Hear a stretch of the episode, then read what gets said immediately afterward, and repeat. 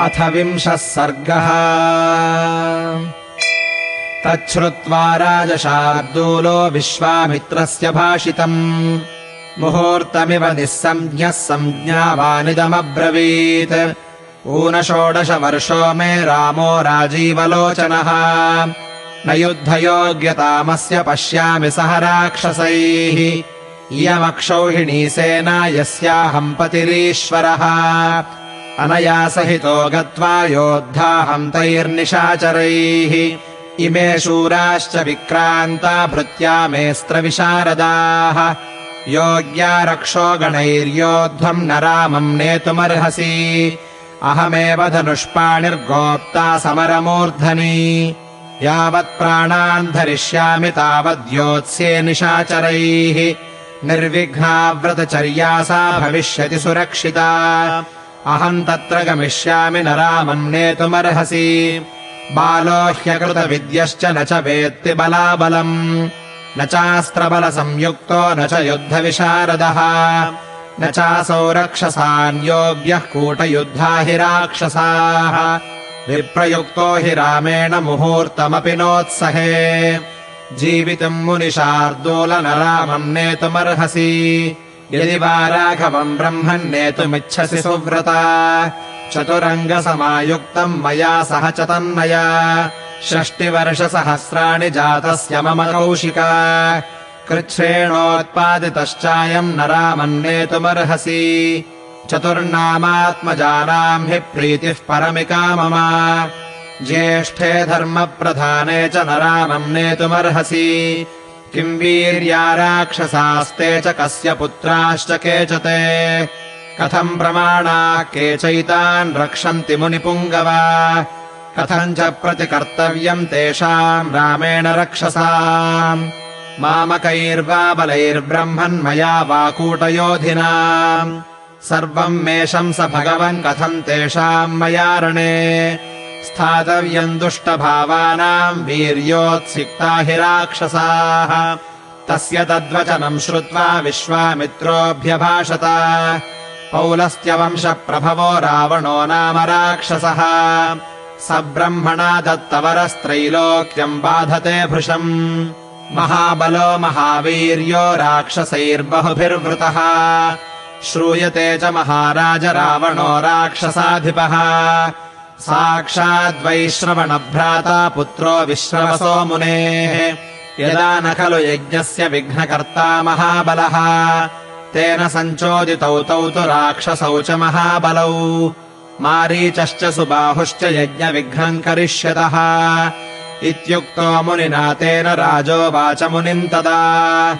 न हि शक्तोऽस्मि सङ्ग्रामे स्थातुम् तस्य दुरात्मनः सत्त्वम् प्रसादम् धर्मज्ञ कुरुष्व मम पुत्रके। मम चैवाल्पभाग्यस्य दैवतम् हि भवान् गुरुः। देवदानवगन्धर्वा यक्षाः पतकपन्नगाः न शक्ता रावणम् सोढुम् किम् पुनर्मानवायुधि। स तु वीर्यवताम् वीर्यमादत्ते युधि रावणः। तेन चाहम् न शक्तोऽस्मि संयोद्धुम् तस्य वा बलैः सबलो वा मुनिश्रेष्ठसहितो वा ममात्मजैः कथमप्यमरप्रख्यम् सङ्ग्रामाणामकोविदम् बालम् मेतनयम् ब्रह्मन्नैव दास्यामि पुत्रकम्। अथ कालोपमौ युद्धे सुतौ सुन्दोपसुन्दयोः यज्ञविघ्नकरौ तौ तेनैव दास्यामि पुत्रकम् मारीचश्च सुबाहुश्च वीर्यवन्तौ सुशिक्षितौ। तयोरन्यतरम् योद्धुम् यास्यामि स सुहृद्गणः। अन्यथा त्वनुनेष्यामि भवन्तम् सह बान्धवः। इति नरपतिजल्पनाद्विजेन्द्रम् कुशिकसुतम् सुमहान् विवेशमन्युः। सुहृत इव मखेऽग्निराज्यसिक्तः समभवदुज्ज्वलितो महर्षिवह्निः इत्यार्षे श्रीमद् रामायणे वाल्मीकीये आदिकाव्ये बालकाण्डे विंशः सर्गः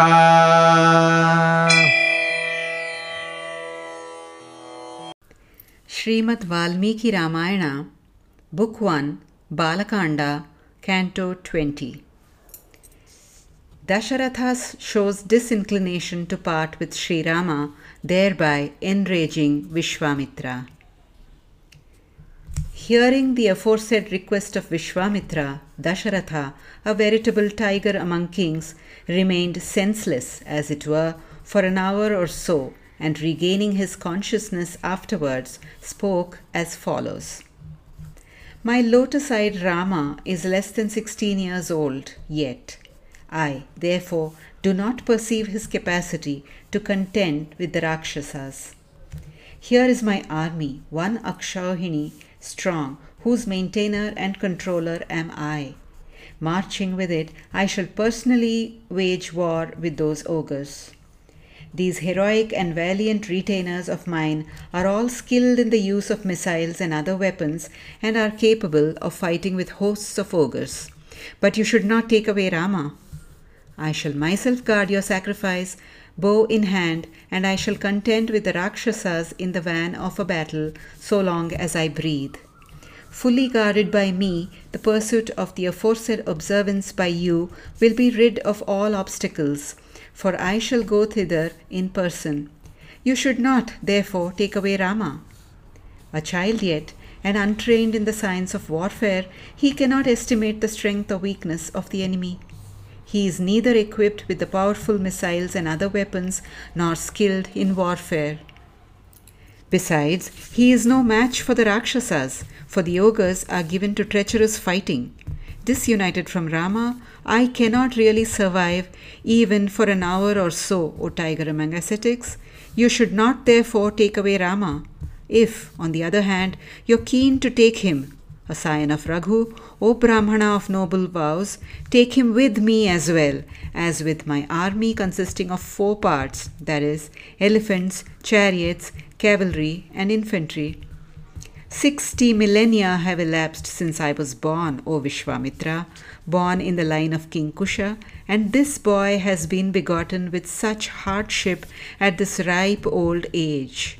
You ought not, therefore, to take away Rama. Of all my of all the four sons, my supreme affection is truly speaking fastened on the eldest, in whom piety is predominant. Hence, you ought not to take away Rama of what prowess are those Rakshasas, and whose sons are they? Again, who are they by name, and of what size? Who protects them, and how can resistance be offered to those Rakshasas, given as they are to treacherous fighting by Rama, or by my forces, or by myself, O holy Brahmana? Tell me everything, O venerable sage. What position should be taken up by me on the battlefield opposite to those ogres of wicked intent? for the Rakshasas are proud of their prowess. Hearing the above quoted speech, the sage Vishwamitra replied as follows There is an ogre, Ravana by name, descended in the line of the sage Pulastya, one of the nine mind born sons of Brahma, who are the procreators of the entire creation having been granted a boon of immunity from death at the hands of all others except a human being by Brahma and followed by numerous Rakshasas and possessed of extraordinary strength and great prowess, he oppresses all the three worlds heaven, earth, and the intermediate region to the utmost degree. Ravana, the ruler of Rakshasas, O great king, is widely known to be a son of the sage Vishrava Pulastya's son, and a real half brother of Kubera, the eldest son of Vishrava. When the mighty ogre does not personally interfere with a particular sacrifice, considering it below his dignity to interrupt a small undertaking, those two mighty ogres, Maricha and Subahu, actually cause obstruction in that sacrifice even as directed by him. Thus addressed by the aforesaid sage, Vishwamitra, the king, then replied to the hermit as follows I am not at all able to stand in an encounter with that evil minded fellow. Celebrated as you are, O knower of what is right, show you your favor to my juvenile son as well as to myself, of poor luck as I am in not being able to carry out your behest, for you are a veritable God as well as worthy of adoration to me. Not even gods, demons, and Gandharvas, celestial musicians, yakshas, birds, and reptiles are able to withstand Ravana on the battlefield.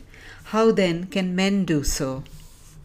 The said Ravana, truly speaking, takes away the prowess of the valiant on the battlefield. I am, therefore, not capable of contending with him or with his forces, even though accompanied by my troops or united with my sons, O jewel among sages. I shall not, therefore, part in any case whatsoever with my juvenile and favourite son, Rama, who looks like a god and is altogether unacquainted with wars, O holy Brahmana. If Maricha and Subahu, the two notorious sons of Sunda and Upasunda, respectively, who are full of prowess and highly trained as well as appear, as death on the battlefield interfere with your sacrificial performance, I shall under no circumstance hand over my pet son Rama to you. I shall personally proceed with hosts of my relations to give battle to either of the two. Otherwise, with my relations, I shall crave your indulgence for my inability to comply with your behest. A fierce rage possessed the mind of Vishwamitra, son of Gadhi, a scion of Kusha, the foremost of Brahmanas, as a sequel to the above incoherent talk of Dasharatha, a ruler of men like a fire well fed with oblations and sprinkled over with ghee in the course of a sacrifice, the fire of anger, thus kindled in the mind of Vishwamitra, the eminent seer, grew fierce in no time. Thus ends Canto 20 in the Balakanda of the glorious Ramayana of Valmiki, the work of a rishi and the oldest epic.